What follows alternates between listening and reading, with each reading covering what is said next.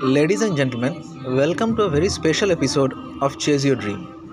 Today we have among us someone whom I adore personally very much. She is none other than Shuparna. She has been working in corporates since quite a decade of time. And she is also doing something very philanthropically to make this world a better place to live. Uh, ladies and gentlemen, please welcome Shuparna. Shuparna, welcome to my show. Yeah, uh, hi Shaman. Thanks so much for giving this opportunity, you know, this forum to speak. Um, well, I'm really privileged and honored to have joined this show. Shuparna, we will talk, chat, and do a lot of funny things today. Rather, we want to know who are you actually. So let's give a deep dive into your childhood days. What was Shuparna during her childhood days? Okay, uh, I uh, rather had an extremely happy childhood. I was the, um, uh, the only child of my parents, and uh, my father uh, had a transferable job since he belonged to the WBCS, uh, you know, cadre. And um, my entire childhood or teenage uh, was basically being, you know, being and brought up in the suburban region, like suburbs, small towns. So that way you can say I'm a small town girl. I mean, I belong to small towns. Um, my yeah so uh, you know like i was uh, born and brought up and my entire childhood when i was a toddler after that childhood and after that when i became an adolescence all the transition till late teenage were um, spent in suburban towns small towns the last being a district headquarter so life at that time was pretty idyllic, pretty laid back. It was a different life altogether, and then we uh, did not have the open economy and globalization and things which basically transform the world. And it was a very simple life, full of simple and small pleasures, happinesses. And since I'm the only child, I was brought up in a very, very pampered manner I went to an excellent school as well, which was a residential school. But then, definitely, since my father being posted in that town, I traveled to school and then came back. And um, I was a very, very uh, jovial, extrovert, and uh, flamboyant child. Pretty brilliant in studies, pretty good at co curricular activities and uh, I was a very confident child as well. Um, since uh, you know in school I was always being doted upon, in house also I was being doted upon. So you know I had a very confident, happy, carefree, beautiful, idyllic childhood, full of a lot of culture, full of a lot of uh, music, full of a lot of literature, owing to my parents because both of them were very very prone towards music, literature, and uh, travel. Yes, of course. Shuparna, what was your ambition during the childhood days? Uh, well, it kept on varying, you know. Like sometime I wanted to become a doctor, sometime I wanted to become a teacher because we had the best of faculties in schools. Wonderful faculties, I must say, who actually acted as mentors. Sometimes I wanted to become a pilot, sometimes I wanted to become a writer because my best friends were definitely at the end of the day books and a lot of animals and nature. So you know it kept on shifting like but i actually wanted to make a mark. You can say i was a very ambitious child that way. I always had a lot of aspirations to reach out to the world and be somebody maybe uh, courtesy definitely a lot you know a lot of this thinking or a lot of this thinking process goes to my father and mother because my father was a very very respected uh, you know, uh, you can say a bureaucrat. And my mom was extremely talented, highly qualified. I've always seen, you know, books all around the house. I mean, we, my parents used to play a lot of focus more on books, music, and that time we used to have records, records, books, and all that, rather than you know buying clothes or you know other cosmetics or furniture. So there was there used to be always hustle bustle regarding what is the latest book all about, what's the latest movie all about, movie reviews, songs all about. So maybe due to that, you know, I was very very culturally refined too from a very young age and I wanted to actually, you know, like make some difference to the world. But the ambition tangibly kept on shifting. You have just told a few minutes back that you are a small town girl. But right now, Yeah. the lady who is sitting in front of me is a mod lady and who has given a lot of changes to this world, obviously. So, where is this transition takes place? Rather, when is this transition takes place? See, if you say like, uh, you know, like, if we uh, try to synchronize the time, definitely the mark of the or the beginning of the transition was when I shifted to Calcutta when I was barely 16 or 17 years old. But then, you know, like. Uh, by 16 or 17, a child's mindset or his or her psychology or personality is more or less, you know, shaped up. So as we say that till eight years you give eight, first eight years to the child and the child is shaped up. So by the time I was 16 or 17, my entire personality was sort of, you know, belonging to a very laid back world, very idyllic world, very ideological world rather, with a lot of nature, books, animals, birds, and lot of warm neighbors. Very, very, very warm neighborhood, like where there were no, you know, like um, there was no fastness in life. Like people were laid back, and there was a lot of emotional connection. There was a lot of relatives, which uh, you know, like uh, they became relatives. Like more than neighbors, they became relatives. So the basic, you know, I got the jerk when I came to Calcutta when I was 16 or 17. It was a totally of course i kept on coming to calcutta because of my relatives friends and all that but then it was not for uh, permanently to stay so when i shifted permanently there was a huge shift like i uh, really in my class 10 when i shifted to a kolkata school I found myself as a fish out of water. I really could not adjust. It was too much for me. All the glitz and the glamour and all the, you know, the fast pace of life what Kolkata has compared to the suburban town where I was residing, or three towns rather where I resided. So that was, you can say, the mark uh, that marked the beginning of the transition or a totally new journey for me because one year, one and a half years, it was really tough for me to acclimatize to the culture. It's not about the cosmopolitan thing because I've always studied in a cosmopolitan school, but it's about the pace of life. It's about the pace of life. It's about the detached ways things happened. Like uh, neighbors were not relatives, neighbors were just neighbors, and friends were just friends or classmates. Like, you know, it all started from there.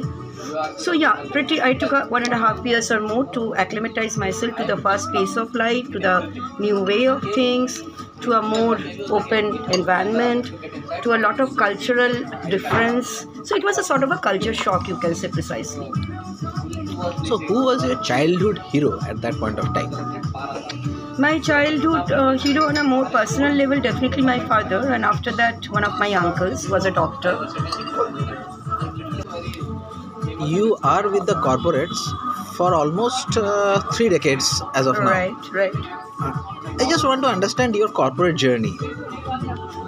See, it basically started very young because uh, since I was a very ambitious child or uh, with a lot of aspirations to make a difference to the world, and I wanted to, you know, be of real support to my parents as well in all the ways, like in a holistic manner.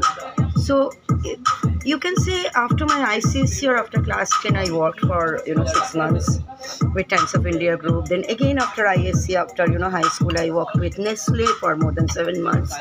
And definitely then I joined college and post-graduation. So you know, like after ISC, also I worked for Nestle for six, seven months as a part-time assignment, and then I uh, definitely did my uh, graduation. And uh, while being uh, in my post-graduation journey, I suddenly came across a very small ad in a vernacular daily of a leading newspaper vacancy. So I just, you know, it was a walk-in kind of an interview. So I somehow it attracted me, and I just walked in. Uh, so that was uh, a newspaper called Bartaman that is supposed to be the second uh, leading vernacular daily. At that time, at least, it was the second leading vernacular daily, and I saw 17 or 18 guys sitting on the, you know, sitting on the forum or sitting in the reception. Not a single woman, not a single girl. and I was the only lady out there, or girl out there rather. That time I was definitely a girl. It was on which year you were talking about? I'm talking about 95. Okay. So it was precisely, if I remember correctly, it was 1995, right after pujas, sometime in late October or November.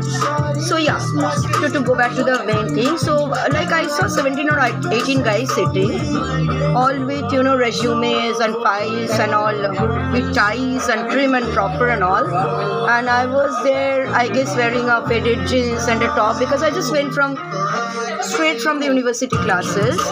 Somehow the post, you know, attracted me and this newspaper things. Like I was just trying to find my journey, like uh, find my calling. So I was in a kind of an experimentation mode, and there was a group discussion, which went on for more than one and a half hours. Uh, the marketing controller was there, the HR personnel was there, and of course Barun Gupta was there, and. Uh, the topic I still can reminisce or I can still remember because that was something not to forget. It was traditionalism versus modernism. So, uh, definitely in the beginning I was a little nervous in the sense I was a little intimidated that I am, you know, I'm into a group discussion with 18 guys and all maybe having one or two years of experience. And here I am, a university student with a bag and you know with a jeans and a t-shirt. You know the entire ambience you know like i really was not very confident enough to crack it. But then as time progressed once we were 25 30 minutes from the beginning or the commencement of the group discussion i saw um, 65% or 70% of the talking was done by me. I mean, I was leading the discussion and I was uh, initiating one after one topics. And I still remember that my approach my approach was very offbeat because I started speaking about the emotional or the mindset point of view. Like if uh, like what is traditionalism within a mindset of a person and what is modernism as a person view it. It was not about dresses or it was not about gadgets it was not about technology it was not about uh, political ideology. I was totally speaking about the mindset and from the psychological or the perception point of view So, what was the outcome of that group discussion rather that entire interview? Are you selected? Uh, yeah, I was the only person who was selected because there was only one vacancy, much to the resistance of the marketing controller because he felt that um, a fresher, then a post graduation student, and um, definitely from my resume, it was uh, evident that I led a very protected existence. So it's a tough corporate world, and we had uh, you know prizes for the definitely because I was selected as an executive trainee in the marketing department. So much to his vehement protest, Barun Gupta went straight ahead and took me, inducted me. And I still remember what he said because I was there in the final interview that uh, she can make it. I'm confident she can make it, and the other 18 guys cannot. You know, so I basically entered the organization with lot of a lot of a reservation from the management side, or you know, lot of uh, to be very precise, to use the exact language, lot of raised eyebrows. That whether at all I can do justice, whether at all I can perform, or whether at all I can deliver, like the job I was given to. So, you have delivered a lot to the corporate world. So, this was the journey where it is started actually. We want to know more about the journey. Uh, yeah, so basically, I was, you know, like I did not want to leave the job, so it was difficult for me because I was pursuing my full time uh, MA in English and doing the job as well. And uh, it was a very tough job, you know, uh, out of eight to nine hours. So out of eight, nine hours, maybe five to six hours, we used to roam about in the scorching sunrays. And for a girl, for a small town girl who had led a very sheltered and protected life, and you know, always relatives and friends and teachers pampering her, it was really a hell of a journey. But then somehow, at the end of the day, I coped up. My studies, my post graduation, and the job with Elan. And then after that, after Bartaman, I joined another national India India Today There I had a stint of one and a half years. But then somehow I started having some kind of discontentment. There also I had a successful stint. So it can be, I don't know, like the literature students will be able to relate. It was a kind of a divine dissatisfaction. I was actually not satisfied with, with whatever I was doing. I had a good paycheck compared to my age. I had a lot of perks and facilities, but somehow something kept on telling me that I am getting stagnant. There was there was a lot of stagnancy inside me and a lot of discontentment, which was basically building up. So, where did this discontent lead you? Because I believe you are uh, having success all through. Uh, yeah, because you know, like once this discontentment started and this uh, dissatisfaction started, and I started slowly feeling that this is not where I belong to. You know, my, I was not actually getting my college. So that was 1999 end. So I decided to shift to something more dynamic, where there'll be challenge day in and day out, where the stagnancy level will be less, and definitely there'll be a lot of growth and. Uh, uh, I won't say growth as far as perks or money was concerned because I was being paid more than enough. I wanted some kind of a, you know personal growth, like some kind of evolution to take place. So uh, it just clicked that I got into an IT company, which was a public limited company registered on uh, Chennai and Mumbai Stock Exchange, and surprisingly enough without any IT or technical background because I belong to literature. I've studied literature. My higher studies has been in literature. So you know like joining on board with a public limited IT core company, IT and ITS was something very very strange. Like it sounded strange to me, it sounded strange to the others as well who were close to me. So, being a non technical person, how do you cope up? Yeah, well, that's again a phenomenal journey as well. I had some excellent mentors, out of which definitely I would like to highlight two of them, Mr. C.V. Iyer and Mr. Bihari. Mr. Iyer more because he was the project head of the department where I was inducted. It was one of its kind, the first tendering online platform of India. And uh, same story followed, like as I did in beginning of Bartaman. It was all learning, unlearning, roaming about in the scorching sun rays because it was actually that time in a project level. It was not a full-fledged profit center or a department. So a lot of R&D, lot of roaming about, lot of connecting with the clients, lot of connecting with the end users, lot of transition, lot of research because that was the first tendering platform of India, online tendering platform of India. So it involved a lot of legwork, a lot of brainstorming, lot of things like you know which we had to do. So yeah technical uh, totally non-technical means i had no idea what's coding all about. What's a computer all about apart from a you know like how to use a mobile in 2000 uh, beginning? So you know like i had to learn everything hands on everything. So it resulted in a journey in which 15 years down the line i was heading the coding team in the sense i was not doing coding for them but i was definitely designing architectures for them. And i was uh, heading change management teams as well like from the clients whatever change management came and you know dealing very closely with the coding guys where to where to take the detours so my knowledge you know, it was all hands-on learning. You know, I, without getting into the nitty-gritties, I can say it's all hands-on. So that was the journey all about. So the you know the advantage of hands-on learning is such that when you actually learn hands-on, that knowledge stays. You know, nobody can take away that knowledge, and it so happened I am very honored, or you can say I'm really grateful to say that when I joined that company, I was a trainee, and from trainee, I became an assistant manager straight to manager, and then to vice president operations, heading a huge profit center within a period of two and a half years to three years. So that was the knowledge absorption, that was the hands on learning, that was the mentorship that I received, that was the support I received, that I could you know reach that stature within a uh, within a period of three years Though it is a very successful story, but as we all know, that every success has got a struggle inside. So what is your struggle? Rather, what hurdles do you face and how you have overcome them?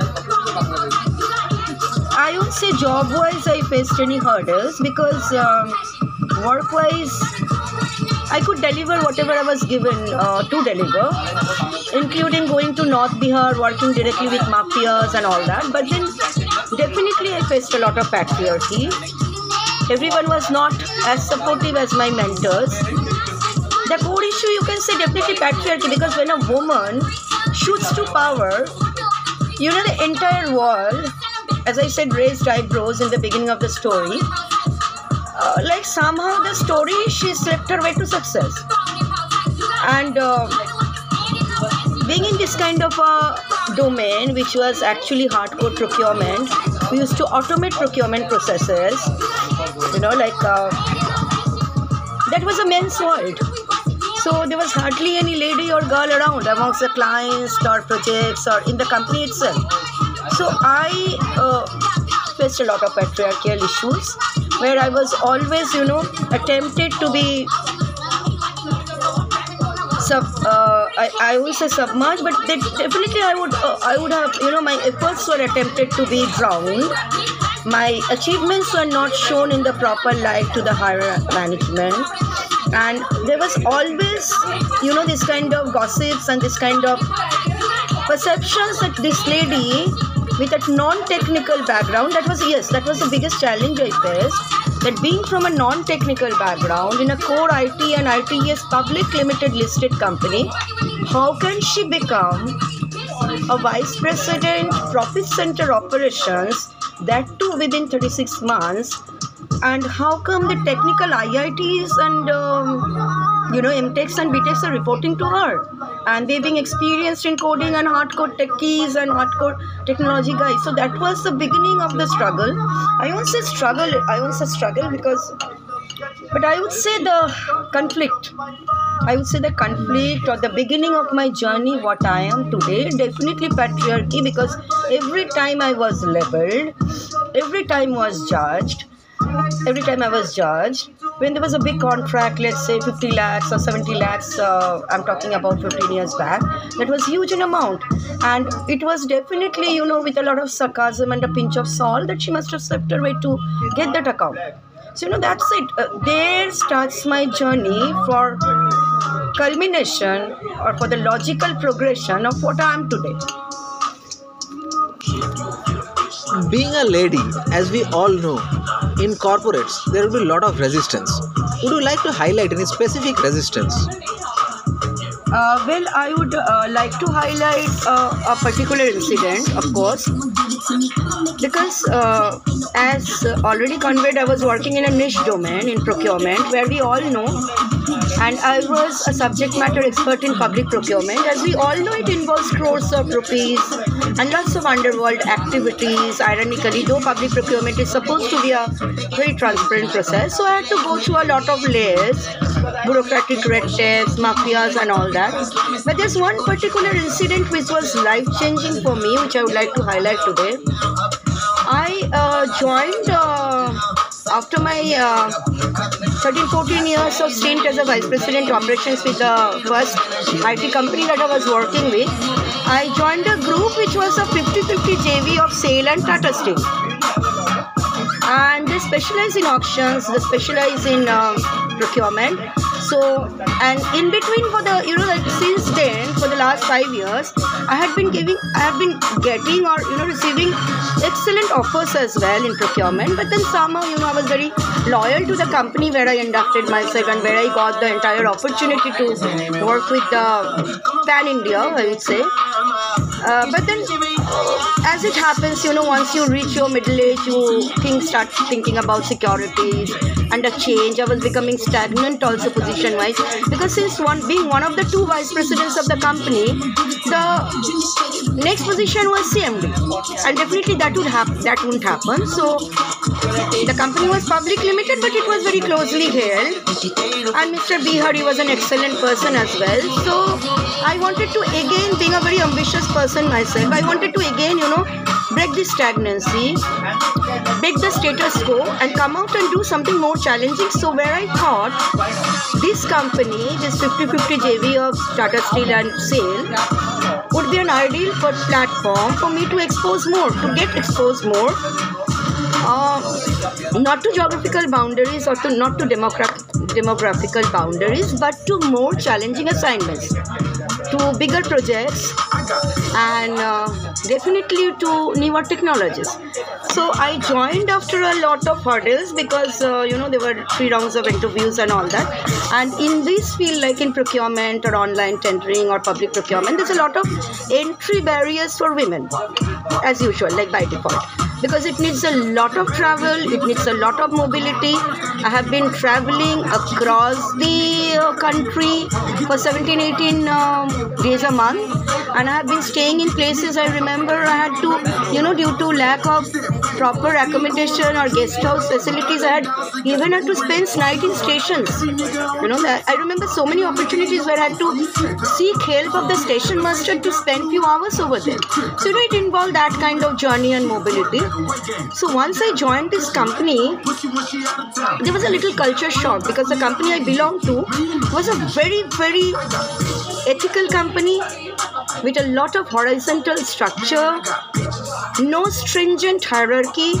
It was a typical IT knowledge company, as it calls it.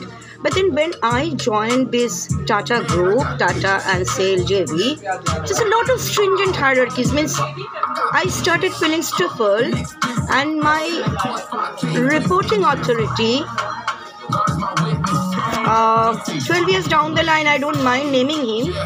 He was Kaushik Ray, a highly qualified professional, if I remember correctly, with presidency background and statistical institute background and all that. Extremely good looking, extremely dashing, extremely apparently dynamic.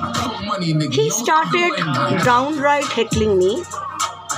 Not only regarding the jobs, definitely the issue was you are coming from a non Tata group, and there's been a parallel entry where in our organization all the entries happen from the fresher level so there was a lot of resistance in that because I had a parallel entry as a senior manager, if I remember correctly, the designation. So he started downright heckling me to the extent uh, when I used to have lunch sitting with my team, uh, uh, if I remember correctly, there was two girls and six, five or six guys. He would come down every single day after his lunch in the open cafe, and he will crack all kind of obscene, nasty jokes. And I was not used to that culture. As I said, I belong to a company which had a very horizontal reporting structure, which had, which had active overseas presences in London, in US, in Fujairah, in Australia. So it was a very, very open culture, very warm, where even the janitor or the sweeper had a voice. If a project is going on and if we were, you know, if we were needed to stay overnight for 15 days to meet the deadlines, you know, even the third, uh, uh, you know, the third uh, grade support staff used to put in ideas. ऐसे करने से क्या होगा वैसे करिए ना दीदी तो I belong to that culture in IT and even before IT you know my media stint with Outlook with India Today and Vartaman was pretty you know pretty democratic so firstly I was not used to this kind of a stringent hierarchical structure where if I want to stay after 6 p.m. and contribute something to the organizational um, kitty. I was allowed to 6 o'clock means you, you have to leave at 6 o'clock. and if I wanted to do something out of my profile to add some value owing to the rich experience I was already having by then. I was not allowed to. You know, was, those are very watertight compartments. Okay, that that's okay. That's the work culture. But then I started getting heckled by this guy, and soon, you know, offers of sexual favors started coming in. You know? And I was not used to this because we had a very ethical organization. We ran crores of rupees business where the clients were top level decision makers of the government because they were making policy decision as far as the electronic procurement is concerned from a transition point of offline tendering which ran for two centuries. So uh, my clientele belonged to very, very uh, senior policy level people of government and they were extremely nice folks. They were extremely protective, courteous, extremely, I would say, knowledgeable in the literal sense of the term. So I was not used to being heckled, asking directly for sexual favors from a senior or a peer or a colleague or even a vendor or even a client. So that was something way too much for me. Definitely, I had a lot of uh, you know issues as far as resistance is concerned in my way up the corporate ladder, but that was it. Here, the entire uh, perspective was different. I was directly asked to sleep with Kaushik Ray. So as it happened, uh, to crop the whole story short, there was some report which was supposed to be submitted. We were working for Ordnance Factory Board project in consortium with NIIT.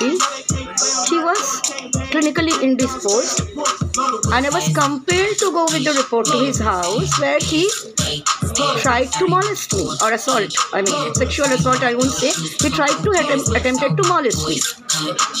Somehow I saved myself. He couldn't do much further. Um, I came down, my vehicle was waiting to the extent I had to leave my laptop, my bag, including my dupatta in his house because I had to run. You know, I had to run from his apartment. He was he just started molesting me or you know like uh, it was just the beginning basically if i just stayed there for two three minutes i would have been raped so i came straight back and with the assistance of one of the vice presidents over there who was an extremely nice fellow he had a background of XLRI and BHU. I still admire him personally and I'm still in touch with him. With his courage and the ethics set courage, Sanchita Banerjee, I filed an ethics complaint. And, uh, you know, again, to make the whole story short, is uh, his uh, advances were proved by a series of WhatsApp messages, uh, customized and itemized telephone bills, and all that, and he was sacked. But uh, the irony lies there, the twist of the tale lies there. When he was sacked, he was supposedly or apparently extremely close to the top management. And uh, the top management was forced to sack him because there were a lot of Me Too activities which got generated from another 7 to 10 women who were silent, who didn't open up the harassment they also faced at Kaushik Ray's hands. Time and again, here and there, pockets, assignments, projects. So those people also, those women rather, came forward and they said, yes, she's right because we face the same thing. And uh, due to his arrogant nature, he was not much liked also by his peers. So, you know, the top managements were compelled to sack him owing to the Tata ethics and, you know, the core values of Tata. But that did not really go well down on me subsequent to that sacking. Uh, but as I said, the twist in the tale of the irony of the entire situation was very ironical enough because it followed all the core ethics and values of Tata Group, which we all, you know, like at the end of the day, we can say one name uncorrupted, unadulterated, ideological, philanthropic in India, as an Indian citizen, we can privatize sector, we can say Tatas. Tatas. So, very ironically, the twist of the tale happened that my efficiency started being questioned after Kaushik Ray was terminated or he was sacked. My deliverables started being questioned to the point where I had served as a vice president operations for 14 15 odd years with a impeccable professional background with an outstanding performance records everywhere I walked the way I wrote a formal letter was being questioned, and I was being, you know, pushed to write the letter at least 17 to 20 times. irrespective of the fact that the segment I was servicing, Ordnance Factory Board, Power Grid Corporation, and BHEL, irrespective of excellent feedback from the client side, that this lady really gives service. She's a brilliant resource. She's extremely good at her executions. Irrespective of that, nothing stood in my appraisals, you know, and I was sort of demoted and I was compelled to leave a few months or I guess one year down the line. And there, of course, there was a huge paradigm shift to my entire life, to my uh, philosophy and perception of seeing things, looking at things, my mindset, my psychology, my entire, you know, my entire way in which I viewed the world. The pandemic changed the entire dynamics of each and every people. We have seen a lot of things from different peoples also. So, what are the changes this pandemic had brought to you? Mm, it had brought a phenomenal change, I would say, in me, as it has happened with uh, millions and billions of people in the world.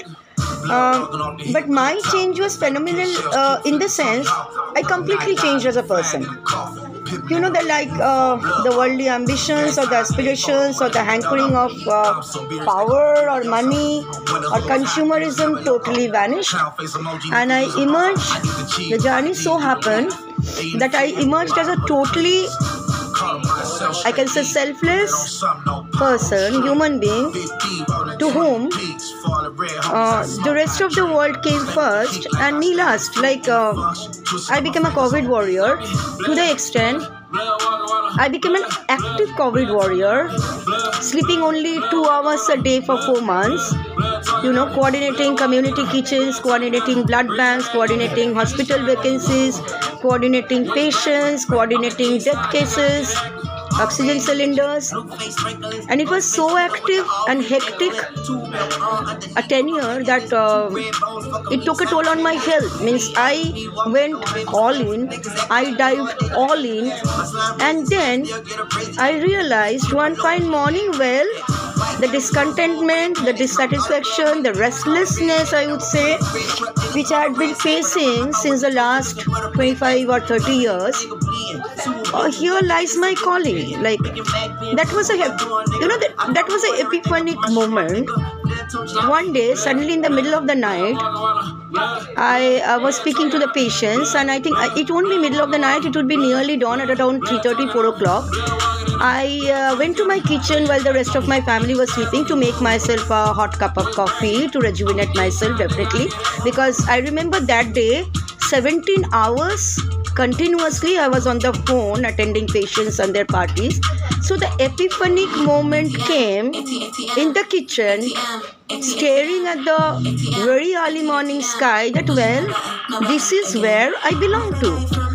And this is what I had been aspiring to do since my childhood giving myself to others and that too unconditionally without any price attached. So that was the epiphany, and then that was the epiphanic moment, that was the realization where my today's, where wherever I am today with, uh, you know, with uh, the community uh, service or the development sector, that moment was the beginning of the commencement of the journey. Every one of us wants to make this world a better place to live. But the steps which you have taken are phenomenal. If you can highlight, our audience wants to know more. Yeah, so while being with Shangbil, that was a community resourceful, all of us were working together from various segments of society for the COVID patients and the COVID um, affected families. Uh, right after that, uh, Sundarban was ravaged by Yaas. So we remember extending our service to Sundarban as well. And um, then slowly, slowly, yes, the world, Kolkata, India started uh, becoming normal. But then my uh, quest has already begun. My journey has already begun. So I wanted to do more for the society. I wanted to extend myself more in terms of my talent, merit, qualifications, hard work, time, bandwidth, emotions to contribute unconditionally to the society And then I formed Prochesta. Prochesta is a philanthropic initiative definitely founded by me, but then supported by a very, very close group of friends who share the same ideology, who share the same philosophy, who share the same kind of value system that I had, because all of us have reached nearly our middle age, or in our middle age rather.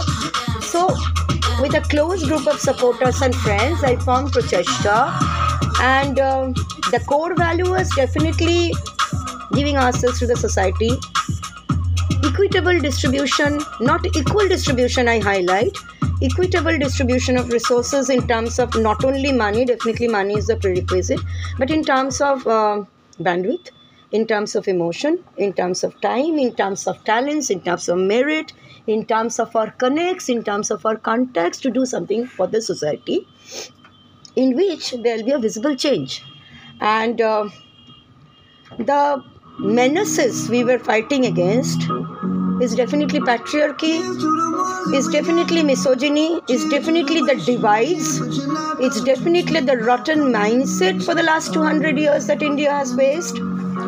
Definitely the stigmas, taboos, and uh, the prejudices against LGBTI, against trying to, you know, like against people who want to have multiple sexual partners, against people who are having a lesbian marriage, against people who are divorced and still, you know, roaming about enjoying their lives, against people that who's a widow at 60 and why is she remarrying again, and against a lot of this kind of mindset issues that we have been subjected to. But uh, well, but the focus definitely was on geriatric care and still on geriatric care because I saw the elderly people being extremely helpless during COVID where their children stay abroad or in some other metropolitans.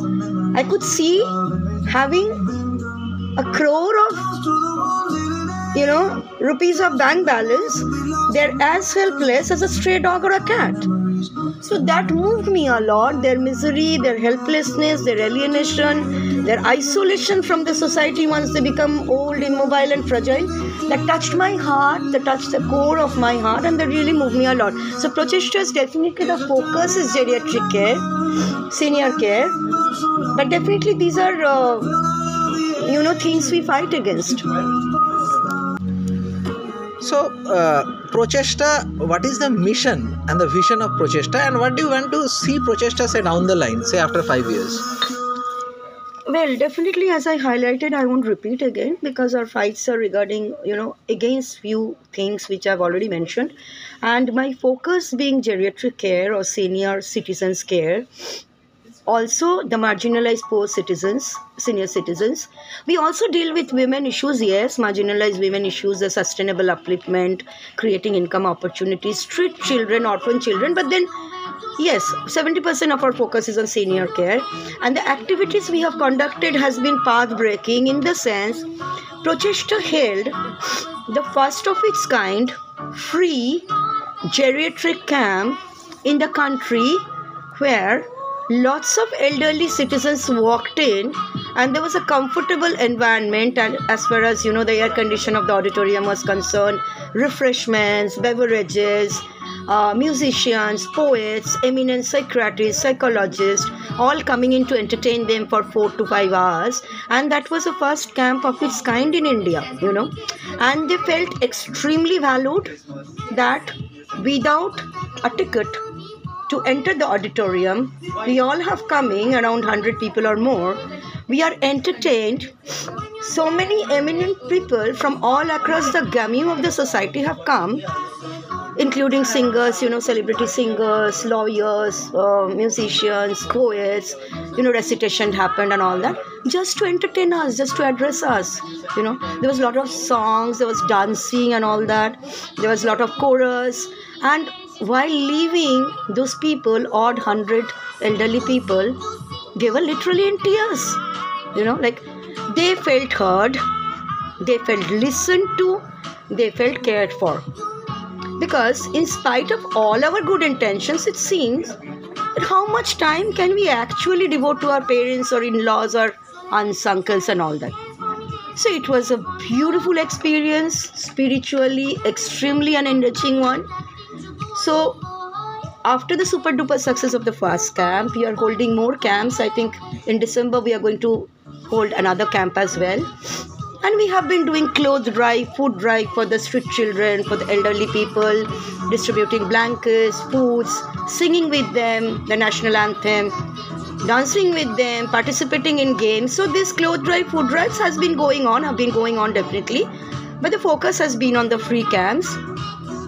And I uh, also basically would like to highlight some other journeys uh, like uh, Shuparna, we will come to that, but prior to that, I would like to understand uh, where I want to see if if you, if I am, rather you are on my shoes. What is that you have asked yourself, which I haven't? See, uh, to uh, Shaman, to answer your last question, which uh, you know went unattended. Sorry. Uh, where do I see Prochesta five years down the line? Definitely, I see Prochesta as a very visible brand. I would say brand, uh, not from the monetization aspect, but a brand which motivates, a name which inspires, a name which makes a difference to the community, a name which calls so many other talented people to come and join on board. So that's why I'm calling it a brand, and I would like to see it as a brand focusing on senior care that the people above 65 70 75 80 they just wait for their death. You know they don't leave. They actually every day they are dying before dying so i want to make them feel much much less isolated much much less ostracized. It should be an all inclusive society focusing on the inclusiveness that yes elderly because all of us will become old right? That's something which we cannot deny. So that's a natural progression of all our lives. So you know they are part and parcel intrinsic part of the society where they can contribute. They can be active members. And uh, they can make a difference too. They can share their talent. They can mobilize their efforts. And they should not die every day before their death for 10 15 years you know. And yes it's cool like if a 75 years old gentleman wearing a red t-shirt you know crimson red t-shirt walks into a pub with his girlfriend of 70 years you know. There shouldn't be any raised eyebrows because life till the last moment is beautiful and it's worth living we only live once. So this is where Prochesta stands five years down the line. And of course definitely against inhuman geriatric abuse that millions of old people in our country go through. So I want to see Prochesta there five years down the line. And other things there is one uh, journey or one achievement rather or journey I would rather say which made a lot of difference to my life. Phenomenal difference. Uh, yes i called my calling i called my final calling with covid but then with that fellowship program i would say i became a totally different person there was a 360 degree shift in me there was massive change in me in which i think in which i see the world in my perception of the world and that is i got selected as one of the 30 change makers of a phenomenally powerful program called She Creates Change, owned, conducted, and sponsored by Change.org. Change.org as is the largest petition making platform in the world. And uh, I was only one of the 30 change makers who were selected in thought leadership and you know social reformers in the seventh cohort. We had a lab residential in the month of August in uh, Delhi, and it was life changing. I mean, the mentors we had, the things we were taught, or rather, I wouldn't say taught, I would say the things or the ideas we were exposed to has been totally non judgmental, have been totally, totally, uh, I would say, without any judgment, without any preconceived notions, without any preconceived notions, without any set mindset, without any prejudices. Where the most astonishing thing I would like to highlight I would like to highlight since I was a child, I was always asked, Who's your father? Who's your mother? What's your title? What does your husband do? How many children do you have? And why did you have a late child? You know, how much do you earn? And what is the designation? It's a strange thing that I got selected for this program. It's totally sponsored by change.org. Definitely they invest huge amount of money in doing this, conducting these programs, where only I guess first day online form I was uh, asked whether I was uh, you know undergraduate or class 10 or postgraduate. That was a tick mark. I just gave postgraduate. Till then since now 29 of my fellow change makers 10 of the alumni coordinators the mentors and the big group of the other change makers that we belong to around 200 300 people globally have never asked me whether i'm married what does my husband do? Whether i have children who was my father who am i? I am me and that suffices. It's a beautiful non-judgmental space to belong to where your entire mind incubates in a way where you become a totally completely different person equipped to serve the world completely unconditionally so is this the only fellowship uh, that you are running right now or there are other things also which you like to highlight? Oh yeah definitely. I would like to highlight about my own brand that is value procure where i act as a procurement functional consultant and I work for uh, Middle East companies and uh, Indian companies, startups, you know, in the sense that I make papers for them how they can uh, do a successful transition management from offline procurement to online procurement. And i do a little bit of startup consultancy as well because i have run my own company for seven years uh, uh, value procure. Definitely i don't run the full-time operations um, keeping in mind my uh, community development activities and of course my two children who are in senior classes. But then i really still keep on doing my uh, consultancy job apart from that why, what i would like to highlight it just happened last week it's a recent development which i'm very proud and privileged to be part of because that part was not really addressed by me personally till now i got selected for a one year sponsored fellowship uh, naming Kalinga Fellowship by Bridge Institute. That again is a 25 years company headquartered in US, and they invest a lot of societal developing societal leadership, thought leadership, and this time the topics are totally different. Definitely, gender inequality is one of the topics because I believe, with all due regards to my male mentors, with all due regards to my male relatives whom I love so much, with due regard to my son, who's my part of my heart, who's part of my heart, and with due regards to Showman here in front, he's been an extremely supportive anchor till now or host till now. Most of the menaces, 90% of the social menaces, roots or the roots are uh, you know stem from patriarchy and misogyny if you see the broader implications, maybe not directly, but the indirect implications, you know. So this time the topic of Kalinga Fellowship is I'm still running the fellowship with change.org. It's a lifetime commitment, and we are life members of change.org. I mean, I'm a change maker. I'm an official change maker of change.org. That is there.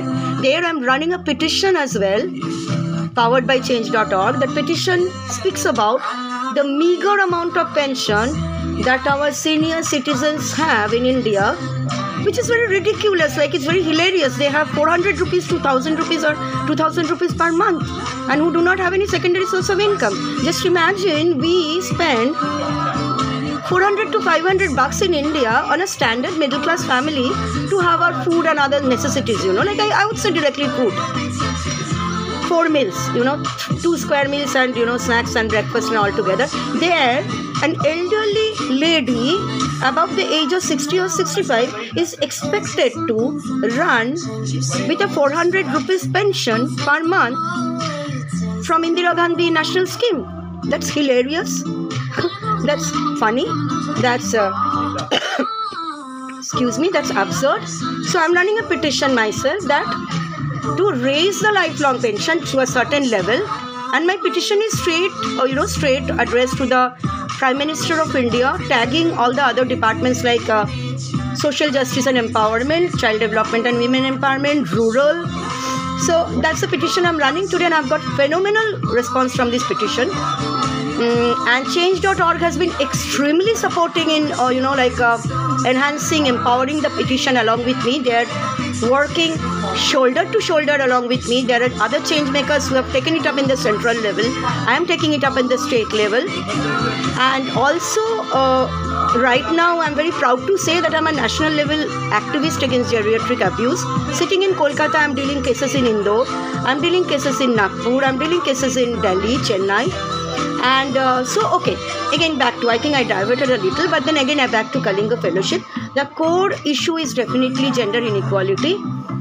There are seven streams in which they make on the ground impact followed by action.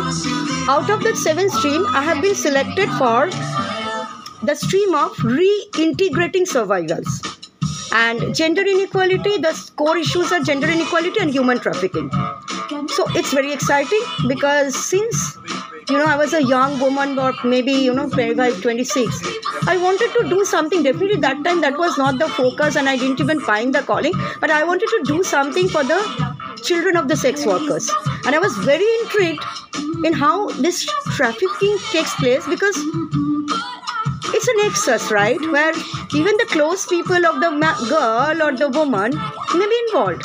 In a extremely poor or you know underdeveloped country like India, we hear mothers selling their girl children at hundred rupees or even 50 rupees. So, you know, human trafficking has been a subject which has been very close to my heart. So, I had been selected. So, th- this fellowship is all about human trafficking and gender equality, inequality. And I've been selected in the stream of reintegrating survivors. That has really made me proud. That has really made me empowered because I consider myself a survivor from a lot of perspectives. So, me being a successful survivor, you know, I know how to lift up people, how to promote them, how to rehabilitate, and what exactly to do, and how much of handholding you need to do to pull up a traumatic, you know, a person suffering from deep trauma, a rape victim, or a victim of marital abuse, or a victim of toxic parenting. You know, like the kind of trauma they suffer, or even we hear about girls getting raped by their fathers and the father being highly accomplished bureaucrat. So you know, you know they're all survivors. They're all brave people who have come up and raised their voices. So the topic I got selected for is extremely, extremely, extremely close to my heart, and I'm really keenly looking forward to this fellowship as well. So today we are kissing. Uh, Shuparna, we have almost come to the end of the show. Uh, So, any message for my audience? Well, um, there's no sacrosanct message as well, but then I would like to highlight few points. Definitely, life is big. The world is a huge place. So each on his own. Uh, the philosophies live and let live. So I cannot impose anything, you know, like kind of giving a moral messaging or being a moral police or living a. But all I would like to say is, since the life is as it is big, it's very short too. So it's very transient. So we only live once, we only love once. So let this life be worth something in which you basically come out of your comfort level, you break your contentment zones. Because until and unless you come out of your comfort level and contentment zones, you really cannot contribute in a macro level to the society and uh, live. We live, we live just for what's the average lifespan? 70 years, 60 years. Live a life which is worth living and the bottom line is leave a legacy behind.